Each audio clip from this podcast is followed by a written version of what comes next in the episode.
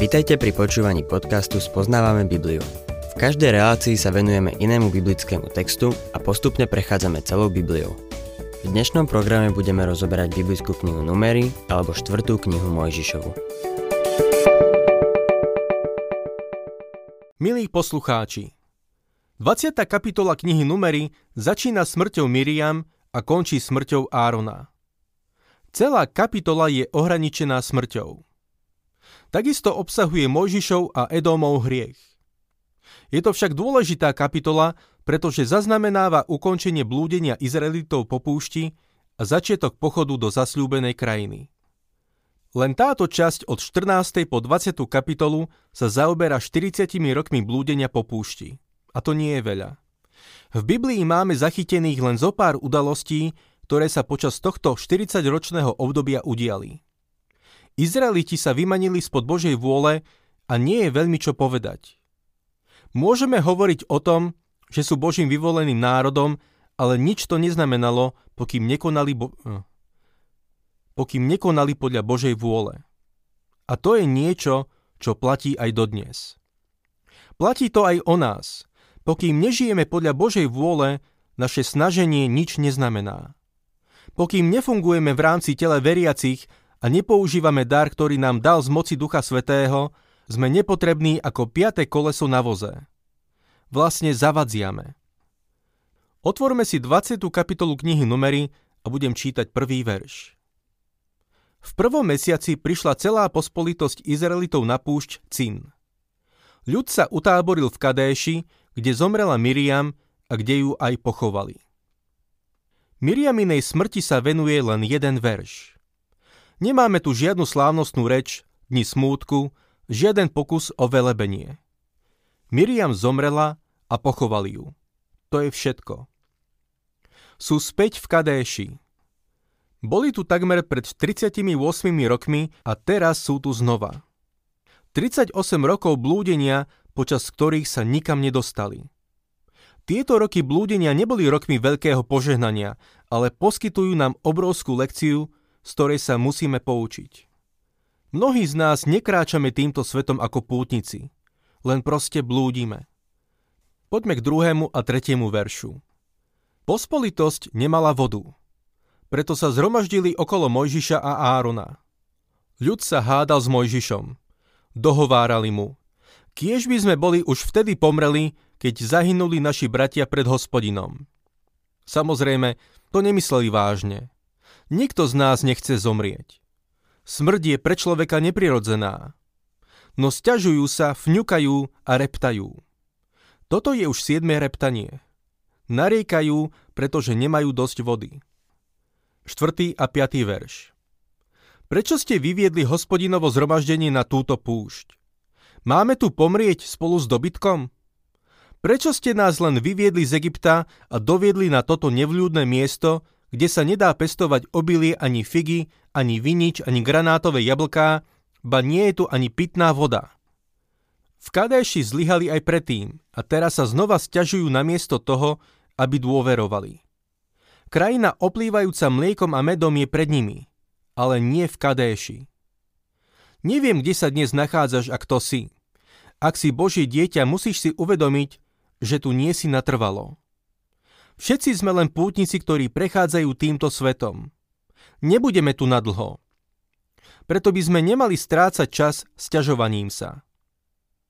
Čítajme ďalej šiestý verš. Mojžiš a Áron odišli od zhromaždenia ku vchodu do stanu stretávania a padli na tvár. Tam sa im zjavila hospodinová sláva.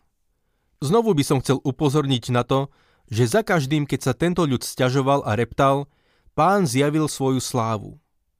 Bohu sa nepáči, keď sa len stiažujeme a nariekame. 7. a 8. verš Hospodin povedal Mojžišovi, vezmi si palicu a so svojím bratom Áronom zvolaj pospolitosť, pred ňou sa prihovorte skale a bude z nej tiecť voda. Tak im vyvedieš vodu zo skaly a napojíš ľud i dobytok. Vezmi si palicu. Táto palica bola mimochodom Áronova. Zvolaj pospolitosť a prihovorte sa skale. Prečo sa tento raz mali skale prihovoriť? V V 17. kapitole knihy Exodus skalu udrel a vyšla z nej voda. Do skaly bolo potrebné udrieť len raz. 9. a 10. verš Mojžiš vzal teda palicu, ktorá bola pred hospodinom, ako mu prikázal hospodin. Na to zvolal Mojžiš záronom zhromaždenie pred skalu a povedal Počujte, vzbúrenci, máme vám z tejto skaly vyviesť vodu? Nesťažujú sa len Izraeliti, ale teraz sa sťažuje aj Mojžiš, nemyslíte? Mám s ním veľký súcit. Strávil s nimi celých 40 rokov v púšti a už ich má celkom dosť. Trochu sa v tomto desiatom verši pozabudol. Máme vám z tejto... Uh, máme vám z tejto skaly vyviesť vodu? Mojžiš im nedá žiadnu vodu. Boh im dá vodu. Musíme si uvedomiť, že tá skala predstavuje Krista. Mojžiš sa tu nahneval a spravil niečo, čo nemal. Kvôli tomuto hriechu nebude môcť vojsť do zasľúbenej krajiny. 11. verš Mojžiš zodvihol ruku a palicou dvakrát udrel skalu.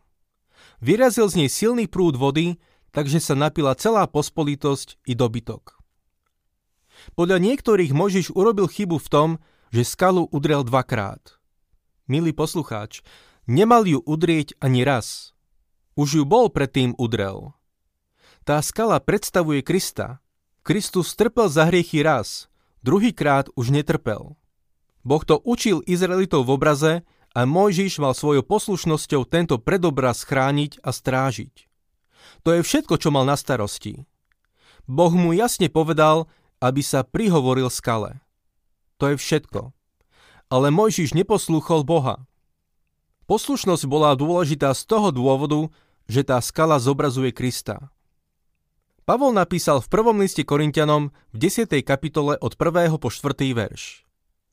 Nechcem, bratia, aby ste nevedeli, že naši otcovia všetci boli pod oblakom a všetci prešli cez more, všetci boli pokrstení v Možišovi, v oblaku a v mori, všetci jedli ten istý duchovný pokrm a všetci pili ten istý duchovný nápoj, lebo pili z duchovnej skaly, ktorá ich sprevádzala a tou skalou bol Kristus. Zo skaly vyrazil silný prúd vody. Mojžišova chyba nezabránila tomu, aby zo skaly vyrazila voda. Boh je milostivý. Vráťme sa k nášmu textu a čítame 12. a 13. verš. Hospodin povedal Mojžišovi a Áronovi, pretože ste neuverili, keď ste mali pred očami Izraelitov dosvedčiť moju svetosť, neuvediete toto zhromaždenie do krajiny, ktorú mu dám. Sú to vody Meriby, kde sa Izraeliti zprotivili hospodinovi a kde im on prejavil svoju svetosť. Boh tu Mojžišovi a Áronovi hovorí, že v neho neverili a že ho neposvetili v očiach Izraelitov. Prisvojili si zásluhy za Boží zázrak. Pri čítaní Novej zmluvy zistíme, že Mojžiš sa nakoniec dostal do zasľúbenej krajiny. Zjavil sa na vrchu premenenia spolu s Kristom. Kanán je vlastne obrazom toho, kde by sme mali žiť vierou. Nie je obrazom neba. Tento svet, v ktorom žijeme, je púšťou, no mali by sme si užívať požehnanie Kanánu. To sa stane, ako budeme vidieť v knihe Jozú, prostredníctvom Kristovej smrti a vzkriesenia. Mojžiš a Áron zlyhali v tom, že neverili Bohu a nepodriedili sa mu. Ďalej v našom texte sa píše o odchode Izraelitov z Kadeš Barneji do Kanánu. Medzi Kadeš Barneou a južnou hranicou Kanánu sa usadili Edomčania. Edomčania sú Izraelovi bratia. Pochádzajú od Edóma, ktorého pôvodne nazývali Ezau. Mojžiš sa chcel vyhnúť konfliktu s Edomčanmi, ako vyplýva z nasledujúcich veršov. Numeri 20. kapitola, 14. až 17. verš. Z Kadéša poslal Mojžiš poslov Gedomskému kráľovi. Toto ti odkazuje tvoj brat Izrael. Ty poznáš všetky útrapy, ktoré nás postihli. Naši otcovia zostúpili do Egypta, kde dlhý čas bývali. Egyptiania však s nami a s našimi otcami zle zaobchádzali, preto sme volali k hospodinovi o pomoc a on vypočul náš nárek. Poslal nám posla, ktorý nás vyviedol z Egypta. Teraz sme v Kadéši, v meste na hranici tvojho územia. Dovol nám prejsť cez tvoje územie.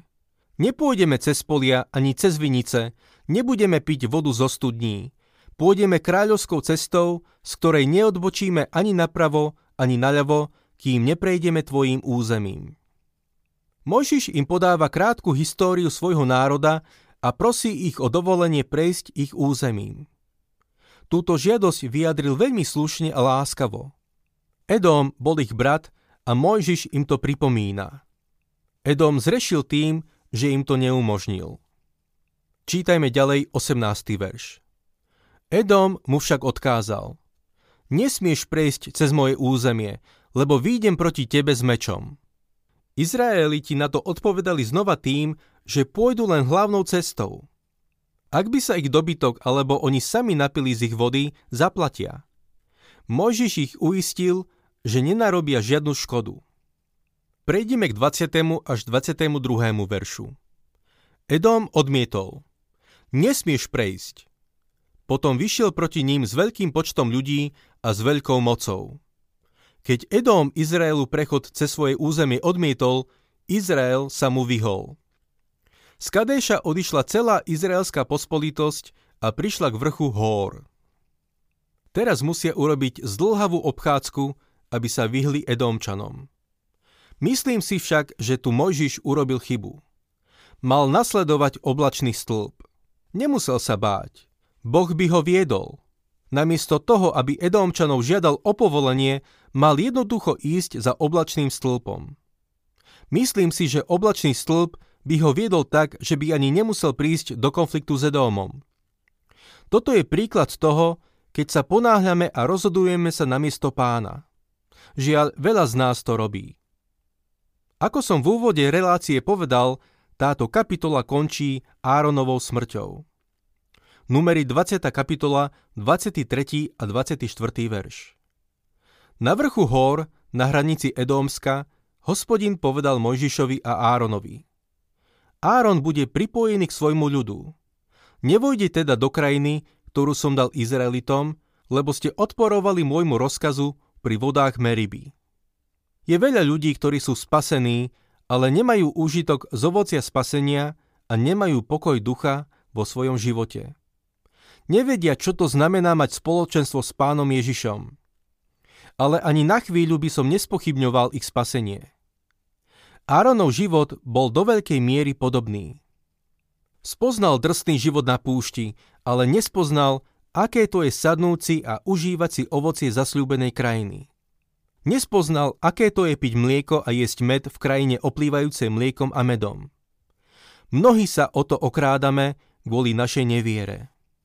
Verše 25 až 29 Vezmi Árona a jeho syna Eleazára a vyveď ich na vrch hór – Vyzleč Árona z jeho rúcha a obleč doň jeho syna Eleazára, lebo Áron bude pripojený k svojmu ľudu, tam zomrie. Mojžiš urobil, ako mu prikázal hospodin, a pred očami celej pospolitosti vystúpili na vrch hór. Mojžiš sňal z Árona rúcho a obliekol do jeho syna Eleazára. Tam, na temene vrchu hór, Áron zomrel. Potom Mojžiš a Eleazár zišli z vrchu. Celá pospolitosť sa dozvedela, že Áron zomrel a celý dom Izraela oplakával Árona 30 dní. Pre Izrael to bola smutná udalosť. Ale máme tu niečo, za čo môžeme byť Bohu vďační. Izraeliti oplakávali Árona 30 dní. Nazdávam sa, že mnohí z nich sa s Áronom veľmi dobre poznali. Prišli k nemu, aby priniesli nejakú obeď a povedali Áron, Myslíš si, že mi Boh odpustí? Myslím si, že Áron ich utešoval a povedal im, že Boh je milostivý a milosrdný. Potom za nich priniesol obeď. Teraz videli Eleazára, ako zostupuje z vrchu v Áronovom rúchu. Áron zomrel a už ho niet. Pozreli sa na ňo a povedali si, Eleazára nepoznám a on nepozná mňa. Teraz máme iného kniaza. My dnes máme veľkňaza, ktorý žije na veky a ktorý sa za nás prihovára. Náš pán nie je veľkňazom na spôsob Árona, ale Melchisedeka. Nemá počiatok ani koniec. On je našim kňazom na veky. Náš veľkňaz nezomrie. Zomrel tu za nás na zemi a teraz žije v nebi na veky. je tam navždy pre nás. Môžeme sa na ňo spoľahnúť. Každého z nás pozná a my ho takisto môžeme poznať. Keď ho poznáme, máme väčší život. Keď ho poznáme, zamestná nás to na celú väčnosť a už nikdy sa to nezmení. To je niečo, za čo môžeme byť vďační. Blúdenie Izraelitov na púšti sa skončilo a teraz sa chystajú vojsť do zasľúbenej krajiny. Boh chce viesť do zasľúbenej krajiny takisto nás. Kristus nás tam môže doviesť. Ak sa vám páči program Spoznávame Bibliu, budeme radi, ak ho odporúčite svojim známym a dáte like, alebo nás začnete sledovať na facebookovej stránke Spoznávame Bibliu. A ak vás niečo oslovilo alebo zaujalo, napíšte nám cez Facebook alebo na adresu spoznávame.bibliu zavinač gmail.com.